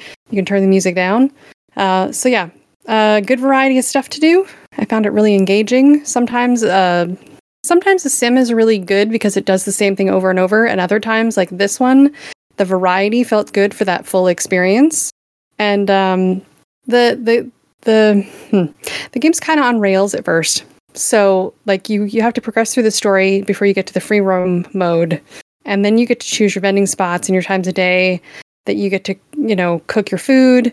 You have a little more control over closing and opening your kitchen. You can prep. You can finally prep food in advance. That was I think the the biggest break in realism for me is like I wanted like a two minute period of time during the beginning of the story where I could just like go in and slice a bunch of things and have a bunch of like buns ready to go and and just and just line things up and that just like wasn't something you could do you get a little bit more freedom as you get further into the story um and then the end of the story like you after you get through the the main tutorial section of story you you run around and you do all these things building your empire getting enough money because you're going to enter the big food truck competition. And that's really the big end of the story. Like, did you do your dad proud? Yes. Uh, some negatives to the game, besides, you know, previously mentioned no taco truck. Um, long load screens. I had some lag issues pop up occasionally. Sometimes the buttons for the tool wheel didn't always um, act as responsibly as I wanted, which was frustrating when you're in a time crunch and you're just like, I just want my knife. No, really, I said I want my knife. Can I please? No, I don't want the spatula. I want my knife. um, I just need to cut this damn bun so I can get the burger on it. Thanks. Um, the driving is clunky, but at, that actually was kind of fun to me. Um, there's really no penalty for driving into everything, and uh, the cars will get caught up on things like that that are driving around the city, and it's it's pretty funny.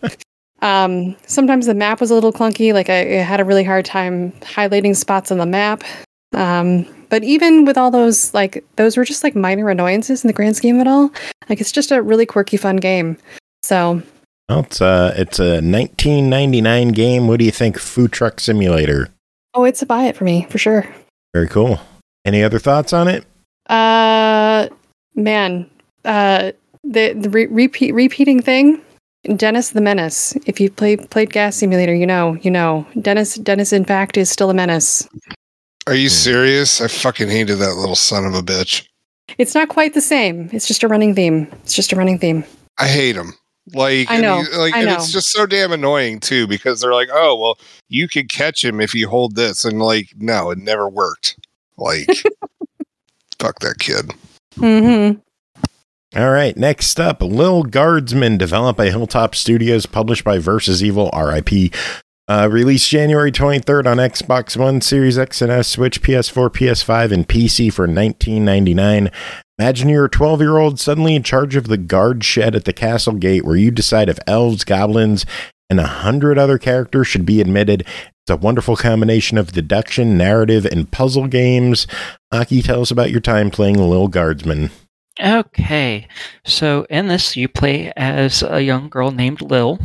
Uh, her father is the uh, a town guard for this medieval city, and he wants to go place a bet, uh, an illegal bet on some goblin sports game thing. I don't know. Uh, so you're going to be working a shift because a 12 year old is totally set up to deal with that. Totally. Um, so you get there, he gives you a very basic rundown of just let people through. Uh, I need to go, you know, place this bet. Bye. Because, you know, dad of the year, you know. and so, yes, you you spend the day uh, getting people to come up and you can use tools or call superiors uh, to see if you should let these people in or not. Um, you have a handful of different tools. Each one of them has a little crystal that you put in it to charge it, so they can only be used one time per crystal that they have in them. Um, and yeah, you try to get information out of people. The more information such you're able to get out of people, the higher the rating you have for that individual. And at the end of your shift, uh, all the people, all their stars combined, and you figure out what your rating is for that day, and whatever that rating is, you get a certain amount of money, or you get um fired. So that's fun. Near the end of your shift, someone calls though, and they're like, "Yeah, we need you to come here." And then time rewinds not long after you meet them. So cool. You get to replay the first day all over again and go back to them. And you're like, time rewound. And they're like, oh, yeah, the device that did it. Have fun. Uh, we need you to test it. It will allow you to rewind time while you're in the guard box so you can redo your choices, basically, i.e., so you can get a better score. Because some of these are hard to get a good score on. Um, so so yeah, so you have a handful of days. Uh, you don't have a ton of them, and this this sounds a lot kind of like Papers, Please, but it's it's not quite. Um, when I first saw it, that's immediately what I was thought. I was like, eh, I'm not going to like this very much, but sure, I'll take it. Uh, in Papers, Please, you have to go really quickly. You're trying to get people through as quick as you can because the more people you get through, the more money you make. In this game, though, time isn't really all that important. Uh, you'll have these people this day, these people this day, and it'll be the same order in everything. So that doesn't really matter. Instead, you have to figure out how to interact with them because you know you can call one of the three superiors. They might give you some information on one of these people. You can only do three actions to these people. You can interrogate them, call one of the people. Each one you call takes a point. Uh, using one of your items uses a point. Uh, for items, there's like an X-ray, a metal detector, a bullwhip. Don't ask why. That's powered by crystal because she does, and she doesn't get an answer. Uh, there's a truth serum uh, and something else that I forgot already. Uh, and you can use a mixture of all these things to get information out of each one of these people. Um, you can also occasionally confiscate uh, things from the people going through, which you can later sell uh, in order to upgrade your items. Um, so, like the metal detector, X ray, et cetera, et cetera, you can upgrade them. The upgrade doesn't make them any stronger or anything. Instead, it allows you to add another crystal into it so you can use it more than once in a single day. You can also buy the power crystals themselves. Uh, you set them into the items you want them set in at the beginning of the day, and you don't get enough to set them into all of the items. You only so far I'm only getting three a day, and there's five items, so that Yeah. kind of screws you up a little bit. Um, so you can buy those. You can also buy cheaper ones, but they only work half the time, so they're not particularly trustworthy. Uh, and yeah, you basically you can talk to people. Some of them will try to bribe you to not let other people in. Uh, some of them are smuggling illegal items in, and you can find them and confiscate them and sell them for your own benefit, or you can, you know, ignore that and just let them do what they want. Uh, everyone you let in can potentially change the environment of the city. Um, for instance, on day one, one of the people I let in was a keynote speaker, someone who was invited to go speak by one of the three people up in charge. If you let him in, though, he more or less starts an uprising against the princess of the country by telling mages that ev- that non-magic people suck basically and it causes a big rift which later on causes issues. And just like a whole bunch of these happen. Not everyone you interact with is going to create a change like that but a bunch of them will. And you're not just not quite sure what's going to change what um, and some people that come up they're just outright fucking lying to you. Every word out of their mouth is just bullshit. And you have to find a way to prove it um, not necessarily by just using truth serum. Uh, and it, it just it's kind of funny because uh, everyone ends up really liking this child because they're like she does a really good job. We can totally manipulate her instead of her stupid father who half-asses everything. We can't manipulate him but we can manipulate this 12 year old who does amazing job better than we've ever seen. We can totally manipulate that person because that's you know not stupid. Um, so all three of these individuals that you can call each one of them is trying vying to get more power because you know politics.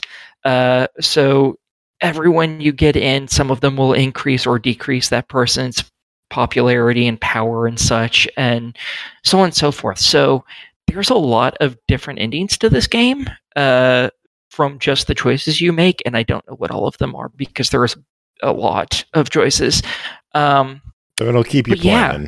A lot of replayability. Oh yeah, I I, I think so. Um, there's there's two achievements for every individual level, of which I believe there's only eleven. Um, one for getting a perfect score by the end of the day, which is insanely hard, even with Ooh. the time rewind. Yeah. Um, thankfully, there are guides out there. If you if you get stuck and you're like, I just can't figure out this person, there are guides out there that will tell you what items you need, if you need items, what basically to do.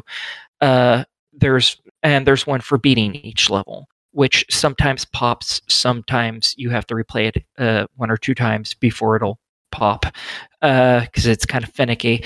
And then there's a handful of achievements that that's where it's like you choose which one of these people's does this thing. So you have achievements where you're probably going to end up having to replay at least levels if not the entire game all over again. So yeah, uh, it doesn't take that incredibly long unless you keep restarting trying to get things perfect because you're obsessive compulsive. Uh, Like you? no comment. Yeah. well, no I'll make a comment on one thing then. It's a $20 game. What do you think of it? I think I think that that's pretty worth it. This is a nice, cute little game. There's voice acting for everything. It's kind of funny, and it's Yeah, I see the store a page very says chillax 100 game. plus fully voiced characters, which is impressive Yeah. for a smaller game like this. Really cool. Yeah.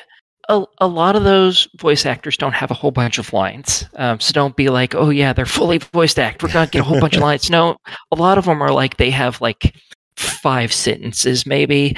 Um, so Hey, it's, again, it's not a huge game. Yeah, it, it's something. Uh, it's not a huge game. It's it's pretty short, but I think it's worth the twenty bucks. It's it's cute and it's nice and chill because it's you don't have to go through this as fast as you can because those Cool. people they'll wait. Speaking of chill games, the next one up is Hidden Through Time 2 Myths and Magic, developed and published by Rogueside. Released uh, January 25th on Series X and S, Switch, and PS5 for $12.99. Join Clicky on a new enchanted adventure in Hidden Through Time 2 Myths and Magic. Search for hidden objects scattered around hand drawn worlds and unlock more as you go with both a single player campaign and an online mode where you can create your own dream world the adventure never ends. Bri, tell us about Hidden Through Time 2 Myths and Magic. Also, Right. Bri, just so you Yes. know, I am so extremely jealous. Just Oh, just so you know. okay. Continue. All right. So the premise of the game, for those of you who haven't seen the original game, is kind of like finding Waldo. You have a, a list of images to find on an interactive image on the screen with lots of things going on, like people dancing and shopping and playing ball. Um, but it's more than just a hidden object search. You'll need to click on removable building pieces, open chests, or even dig spots to find all the things. Um, other objects are are interactive to add a little fun. You can take like bites out of fruit and click on people and watch them jump or dance or shout. Um, and there's lots of objects that just move on their own. So it's like a really interactive scene, just everything with these little repetitive animations, bringing it all to life. Um, in the original game, you're traveling through historic times. This one, you're going through different eras based on myths. So there's four eras. You've got um, Thousand and One Nights, Greek myths, the Middle Ages with dragons, and the fantasy of the 1980s, which is like witches and werewolves. it's super cute. Um, and uh, all the art looks like it's hand drawn. It's really cute. Um, each map has an intro with a little narration and a little story, and there's cool thematic music for each era. You can change the weather or the time of day. This is kind of a new thing. Uh, and then that's actually necessary to solve all of the, or to find all the objects. You might only be able to find a person holding an umbrella when it's raining, for example, or someone's sunbathing during the day. Uh, you can use your little bar of objectives to click on to give you a little clue on how to find the object, like, um, oh, how did this get in my car? And it'll be uh, over the picture of a bone, and then that'll give you an idea of like, oh, well, I'll start looking in cars, trunks, or whatever, and maybe I'll eventually find the bone that I'm looking for. Uh, if you get stuck and you want to move on, if you found enough, I thought this was like a, a nice addition. Um, if you get stuck and you want to move on to the next level, you can you can do that early on. If you've found a few things, you might have enough to unlock the next level, and then you can come back and find all the missing things later. Um, there are optional objectives related to each of the areas, like there's a gas can for the 80s. Uh, in the Greek myth era, you find a trident, and if when you find all of the tridents or, or whatever the special thing is for the area, it unlocks a final map for each era. The online stuff is pretty cool. Um, I'm terrible at the architect mode, um, but it was really cool seeing other people's creations. Like Oh, people yeah. made really cool stuff. Um, so there's It's there's impressive even to see how creative others can get with this game. Absolutely. And if you're just looking for that continued experience and the chill thing, you can pop on and there you can favorite the maps and you can go back and replay them. Um, so I mean, you know, and not everyone d- makes a great map, but uh, the really creative, fun stuff. And um, uh, I did find this one to be a little bit more challenging to find some of the really small things hidden in tiny places, like trying to find a black key on a on a dark brown crate or a wood counter. There was an object um, that was hidden on a movable roof. So like you expect to move the roof, but there's like a little hot spot where there's an object on the roof. So Oh. some of the stuff, yeah. But um there were some improvements, I would say, over the first game. Everything felt like it moved faster in a good way. Um, the screen transitions were better. The movement speed was more adjustable. Um, the zoom seemed to be improved as far as you know how you, how far you can go in and out at what speed. Um, the art all seemed to be more crisp and clear. There was less motion blurring when you're moving around. Uh, there were some button changes that they did for like the zoom and things that I thought was really good choices. It felt a little more intuitive. Um, so it's it's a lot more of the same game as the first, but with all these like good quality of life and a little added challenge. I liked the the the user interface for the eras was like really nice, where you can kind of go and click. So you're not um, in the first game you were stuck to like a timeline and you had to go through one era and when you finish that you could get to the next level and to the next level. And this one you can kind of jump around a little more and you can explore the different eras and have fun in the order you want to have fun which i thought was nice. Um, my only my only downside and, and i seem to be the only one who's had this problem but i did have a broken achievement for me. Um, and that's just my bad luck i guess. But uh, other than that really enjoyed it. yeah well, it is a $13 game. What are your thoughts on that? I think that is absolutely worth it. And uh, if you're if you're looking for a good chill experience and uh, a little little bit of challenge, finding some stuff, I think this was a really good uh, good uh, sequel. Very cool. All right, next up, Wordsweeper by POWGI, developed and published by Lightwood Games, released December 22nd on Xbox One, Series X and S for $7.99. A crossword puzzle solved using logic and deduction. This new word game draws inspiration from the classic Minesweeper and is exclusive to POWGI. Uh, Jacob and Bri, both of you check this one out. Jacob, start us off. What is Wordsweeper by POWGI? So Wordsweeper is a uh I mean not only is it one of like the usual like uh word puzzles that POWGI makes, but it's also it's also kind of like a mix like I don't want to call it like a mixture between like Minesweeper, but I mean like that's the first thing that you're to think of even though it's kind of like the reverse. So what it is is you'll have so many tiles on the board that you're able to put letters in, but then there are t- black tiles next to them that you can't put anything in, but they tell you what letters are adjacent to them, and you have to figure out, you know, so like let's say that you have the letters T and O next to like two blank white spaces. Uh, so the word is like you're gonna have to figure out what word to spell. Obviously, it spells two, but um, you know, later on you can get into uh, like other stuff. Like, let's say that uh, you've got an area where the letters say that C A R D and T uh you know could possibly go. So you have to figure out like is it spelling card? Is it spelling cart? You know and so you have to play around with that kind of stuff. And so it ends up being this logic puzzle that's also a crossword and it's like i don't know like it's one of those like it's kind of hard for me to explain but at the same time like if you've played other POWGI games you get pretty i mean you get into it like pretty quickly.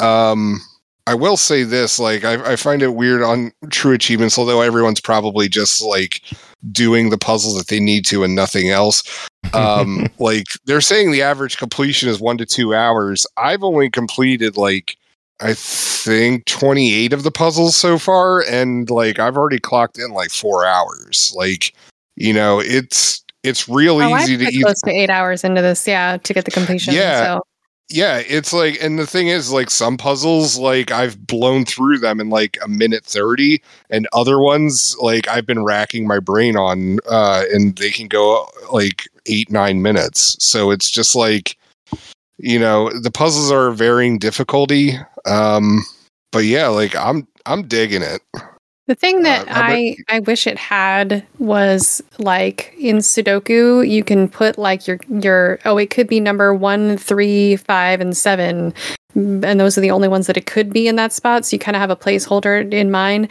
And so I ended up finding that like uh, especially when like you didn't have an easy corner to start in. I would have to just like take some little scribble notes of like what this could possibly be and make a couple of guesses at things and and that was what helped me get through some of it faster. Now, is is that because you like you didn't want to have anything marked wrong, or Um I don't I don't know. I it's just uh Oh, how, just- how just my curious. brain like works to to figure out, you know, the if I was actually trying to really figure it out instead of just like plugging stuff in as a guess. Like I because like when you put in a letter and and it's like the wrong one, it'll be red, which is Mm. great.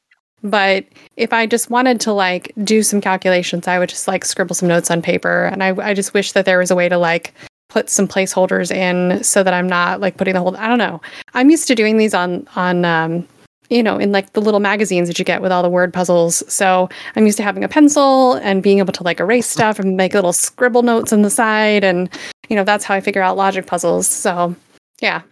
yeah, I mean, uh, I pretty much like the way I went through it was uh, I was trying to figure out like like you know I'd look at a row and it's like okay this is five letters let's see what letters you know go throughout and like I try to figure out what I could possibly spell or at least Mhm. like what it would prob most likely end on so this is you know this is where my English degree comes in handy um but uh yeah like so i would just like i mean i would start that's how i figured stuff out Yeah. but but yeah i like i like it like it's it's another solid Yeah. release from lightwood I Cool. wasn't I wasn't sure about it when I when I first started and uh, it really grew on me and I really really loved it toward the end. Well, it is seven ninety nine. Uh, another buy it. Yep. yeah absolutely Very cool. Uh, I I enjoyed watching you play this one, Bri. The every every single stage you played, I'm like, I know that one. I know that one. I know that one. I w- I was getting them way easier you were than I thought it. I would. So I gotta I Yeah, gotta fire this one up myself. at the Uh, same time maybe i should start streaming it and then you could be like oh my god he's so stupid I say he that figured anyway. this puzzle out We're all like that every second of your life already. yeah i know Next game, Cynthia, Hidden in the Moonshadow, developed and published by Catthia Games. Released uh, January, yeah, July 10th. Released January 10th on Xbox One, Series X and S, and Switch for $13.99. Emotional, third-person, story-driven adventure game focused on solving puzzles using stealth mechanics. Use your bow to interact with environmental elements, sneak, climb, or distract guards to move further unnoticed. Solve light puzzles alongside your path to rescue your loved one. Aki, what is Cynthia hidden in the moon shadow? Okay, in this, you play as Cynthia. You are a hunter who has gone off for, I think, six months or a year or something like that to go train with other hunters around the world. And you're just coming back home. Big problem. Uh, mages from the north have uh, unlocked a dark power and have come and invaded your home because your people don't have magic and therefore you're lesser. And you they don't think you deserve to be seen as your own nation so they're just going to come and take you over because you know fuck you guys.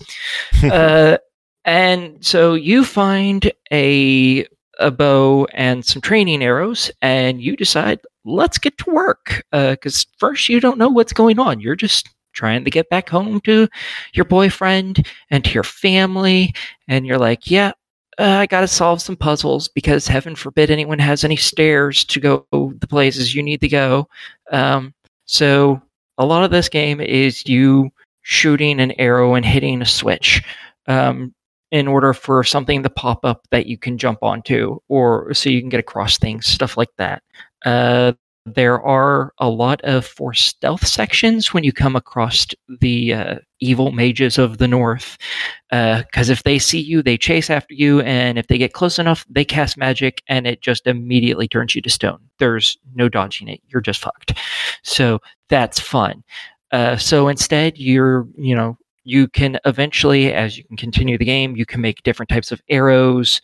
All of them are basically made to distract the guards more or less. Um, there's one that if you shoot a guard with it, it'll just it'll basically create this bubble around them and they can't see outside of it, so you can just run right past them. No one cares. There are some that will pull a guard towards it. Uh, one of the last ones you make pulls two guards towards it instead of one. I don't really understand why that works, but whatever. It's a video game. Uh, and yeah, uh, occasionally you can drop a big old bundle of uh, boxes and stuff that are held up in nets. occasionally, guards will step under those, and you can shoot those with an arrow and smash them, and that's always really fun because then because they don't get up after that. so that makes running around real easy. Um, but yeah, most of it is just getting areas opened up so you can move around to get from point A to point B. Um, sometimes there's some puzzles. Most of those puzzles are uh, there's a bunch of squares uh, in the ground that you have to walk over in a specific pattern that you can see right next to it to light up these little squares on it without stepping onto an area that isn't supposed to be lit up. Um, they're all very easy. They're all the answer is literally right next to each one of these. Very simple, very nice, very easy. No problem whatsoever. Um, the game isn't particularly emotional. Uh, that that may be written there. It's it's not. Um, really not. Uh, it's. It, I don't think this game is going to win any awards. Sadly, um, it is not the smoothest game I've ever played. It's it's not super janky, but like the characters move kind of blocky almost. It just doesn't quite feel fluid or natural. Um, so I don't. It's not an amazing game, but it's not a bad game either. It, it's pretty simple. Uh, your kids will be able to understand and play this game pretty easily. Uh, so it's it's not too much trouble. Most of the achievements are really simple. Like the hardest one is like, oh, shoot tar- shoot 20 different targets. There's a bunch of very blatant targets in every level and you just shoot 20 of them. It's that's the hardest achievement wow. I think in the entire game. Um, yeah, it's it's very easy. Uh, and you know, if an enemy catches you, you just go back to the last checkpoint that you earned. Um, which sometimes is kind of a pain in the butt when you have to backtrack and because you missed an item that you wanted to pick up and didn't know you wanted to pick it up because uh, the game sometimes has split paths for you to take and uh. one of them is always the path you need to go on to continue the level and the other one that path ends usually in a collectible that you might want to grab um, because lots of the collectibles are oh, here's some items for you so you can make your arrows because you do have to make your arrows and there are a finite amount of those items. Um, they don't regrow or anything. So you want to grab those. Uh, or, hey, here's a little journal or something that just gives you some more backstory in the world. It's I don't think those are required for achievements, but they help you get a little more into the world to understand what's going on. Uh, so when you have when you get further in, you're like, oh yeah, there was a spot back there. That clearly wasn't the path forward because this is the path forward. Let's go back. Sometimes that's a real big pain in the butt. Um, and yeah, uh, the game isn't super long. I think I beat it in in one sitting. I think. Um, and it was pretty late when I started it, I believe. So I would say it's probably like a five-ish hour long game, maybe. Uh, it's so it's, it's, not it's bad. short, but is it fun? It's a it's a fourteen dollar game. What are your thoughts on that? I think it's it's acceptable at fourteen dollars. It's it's fine. It's I I don't know if I would say it's fun or not fun. It's just kind of it exists and it's something you can spend your time playing. Um, is it worth like, playing? I'm not gonna. I, I think so. I don't think it's if you like achievements, yeah, sure. Uh, if you're like, I don't care about achievements, I don't know. It, it probably probably not for you. Uh, but for people who want achievements, yeah, it's it's a nice simple game. It's just one of those. It's okay. It's their type games. So I think fourteen dollars. It's worth it. It's it's fine for that. Cool. Sounds good. Uh, next up, Dead Tomb, developed by CollectorVision, published by 8 Bit Legit, released January 19th on Xbox One, Series X and S and Switch for $4.99, releasing January 26th for the NES for $59.99 through the 8 bit legit website. Dead Tomb is a brand new fun point and click adventure game that will take you back to the heyday of retro gaming. Literally, it's an NES game. Your employer sends you on a study that takes you back in time, but as fate would have it, you find yourself in a serious predicament. Bri, what is going on in Dead Tomb? All right, so this is a retro inspired adventure game where you have a list of text commands like look, move, open, take, and use, similar to games like Maniac Mansion. You've got hotspots with question marks that appear around a room, and you can interact with them using your text menu. Sometimes you might have to do some actions multiple times. I had to move some sand at the very beginning, like multiple times. I thought I was stuck at the very beginning of the game, and eventually my perseverance like won and I found a hole to crawl through. It was great. Um, so yeah, your uh, your your space time ship. You're sent back to study the Ice Age, but you end up somehow stuck in ancient Egypt, and now you've uh, woken up. You're you're stuck here. You have no idea what happened, and you got to find all the parts to fix your ship so you can get out of here. Um, as you explore, you're going to use your verbs to figure out your way around obstacles. Movement is done in individual room scenes and then you have an overmap of the pyramid of your discovered rooms so you can travel back and forth between them and there's like cool little transition scenes as you're like crawling or walking or or you know going upstairs or whatever. Um, the game comes in two languages english and french which is important to mention for later.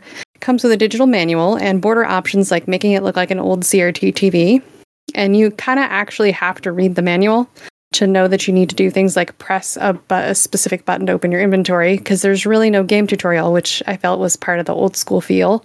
Um, the game is pretty generous with dying from stupid stuff you try.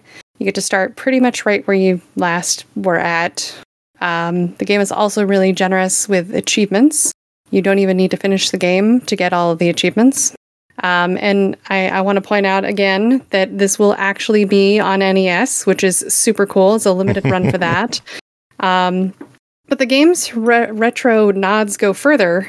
Normally, you hear the, the phrase retro inspired, and it means generically related to a bunch of stuff, you know, retro titles from from our history. But this is actually related to a piece of history. So bear with me here because I've got some some some strong notes here. It's based on a game called Temporal Inc., a game that was available exclusively on the VideoWay system in the 1990s and that was lost except for one recorded playthrough. VideoWay is a Canadian analog interactive cable TV subscription service out of Quebec. It was describing itself as the first interactive, addressable television entertainment system in North America. The service was in about 300,000 homes. The service had around 50 games to choose from and even had a TV show for teens featuring game competitions. It had games like Burger Time on it and, and other stuff you might have heard of, but there were some games unique to the system, including Temporal Inc. I know. They shut down the service in 2006 and destroyed almost all of the boxes, the, the cable boxes. meaning that All of these games were lost with the technology. But because of this this um, surviving video, some fans remade it as a flash game and called it Dead Tomb, and then this is an evolution of that. Um, and Damn. and just some some other cool history I found because I ended up going down quite the rabbit hole. Um, this is not the only um, video service of its type. So in 1993, we had one in um, the US called LodgeNet, which was an interactive media service primarily for airplanes and hotels that used special TV remotes to play games like Super Mario World and F Zero because they had a partnership with Nintendo. Wow. Pricing was $6.95 plus tax per hour, and the game would just stop at the end of the hour until you paid them more money. I just, I, I, so yeah, I found so there's a lost media wiki. I ended up going down a rabbit hole and finding some cool stuff there. But uh, yeah, so this is actually not just a new game that is retro, it is based on this really cool piece of lost media. history. That is really yeah, awesome. yeah. Thank you, So- Chris Taylor, for all the information. Hey, you you definitely pulled a Chris with all your research on this one. Very impressive. But yeah, I had a lot of fun with it. I had a lot of fun figuring it out, and I had a lot of fun looking up the history too. Cool. Well, it's five bucks. What do you think? Absolutely buy it. Very cool. All right, one final game to talk about tonight is called Popcorn Rocket, developed and published by Battle Geek Plus. Released January 10th on Xbox One, Series X and S for $4.99. Popcorn Rocket is a silly food based old, old school arcade space shooter. Pilot the Popcorn Rocket as you blast through hordes of food spaceships in order to save the galaxy from the evil Nebula Empire. With a wacky cast of heroes and villains, Popcorn Rocket will leave your stomach wanting more. Jacob, tell us about Popcorn Rocket. So, Popcorn Rocket uh, is a first base, uh, or yeah, food based shoot 'em up, um, top down shoot 'em up, I should uh, say, and pretty much it's it's a, a it's a lot of popcorn gags, um, or jokes, I should say, and uh, the game starts off as a tutorial that is absolutely hard as balls um and it just and it's also very frustrating too because it's almost like uh uh the Kong Skull Island game that we uh, that we hated so much from GameMill, where it's just like, oh, by the way, this is how you do this, and this is how you do this, and by the way, you're not going to be able to do any of that kind of stuff, like for the re- for the rest of this tutorial. And by the time that like I finally beat the boss of this tutorial, it was just like. like what the heck like this game like this guy's ship supposedly has all this stuff on it and then you're just not going to let me use it like it's not till like after i've beaten the tutorial that like the game actually starts and it's not like so what you it it is an annoyingly. I like when you get flustered with a game because you just like start 14 sentences but never Yeah, finish any of them. well it's because it's just like i've got like a bunch of thoughts about it but it's just it was a really frustrating game to play and it's also a really frustrating game to describe but essentially like i mean with standard shoot 'em ups you have to collect a bunch of stuff um, which will upgrade your weapons uh, or make certain abilities available. And this game is no different. Uh, like a lot of it is just like it floats around the screen after you kill a bunch of baddies and if you save up enough like this will upgrade your laser. But the thing is is that like there are so many of these power-ups that are just gone like you know just gone immediately after like they show up that it's just like i didn't even have a chance to grab the thing. It's not even like it floated off the screen. It just whoop gone. Hmm. um and like by the time that you finally built up like some of this stuff for an attack like you're dead already. And it's just everything is one hit kills in this game. And it's just like it has some interesting ideas behind it but the r- level of difficulty for it is just like it's just stupidly hard for what it is. Like and it's really unfortunate because i wanted to like this game um like the characters in it like the graphics like they're all fun like it's fun stuff. And like i thought this was gonna it's all well yeah that's another thing. It's it's deceptively hard because you go in there thinking this is going to be a kids game and then it's like nope fuck you. Uh so it's a hardcore shmup. Be ready if you're going to Well. try it Well, it's 4.99. Is it worth a try? if you're a fan of the genre i would suggest it as a try it if you're not no All right. Okie doke. Well, that is it for this episode. Uh, we made it through our first one back. I am ready to quit again. I hate this show. I hate all of you. Thank you so much for coming here and doing it, though. no, I love you all. Thank you so much for being here. even Uh, me No. Uh big thanks to Grant for coming on doing his thing. I've I have legitimately missed all of you so much. It's been a long month and a half. Uh we're going to we're to jump back on and do this until the wheels fall off, I guess. So, music this episode since Grant was on, we'll play something for Metroid Metal. And uh does anyone have any final words to end the show? I have some good ones. Thank you for hosting this show. This is a fantastic show to be a part of. why are you lying You're here. I'm not. I actually do enjoy being on here. I even enjoy having you around sometimes, Jacob. what Okay, now No. you're lying. Yeah, now. No, I, no, I said sometimes, not all the time. Sometimes, just sometimes. Yeah, you're lying. Let's not. O- let's overblow that, okay? Just sometimes. Here's to a Sure. good 2024. Eh, we'll see. Jacob, did you have any? what? Good words? Yeah. Uh, I mean,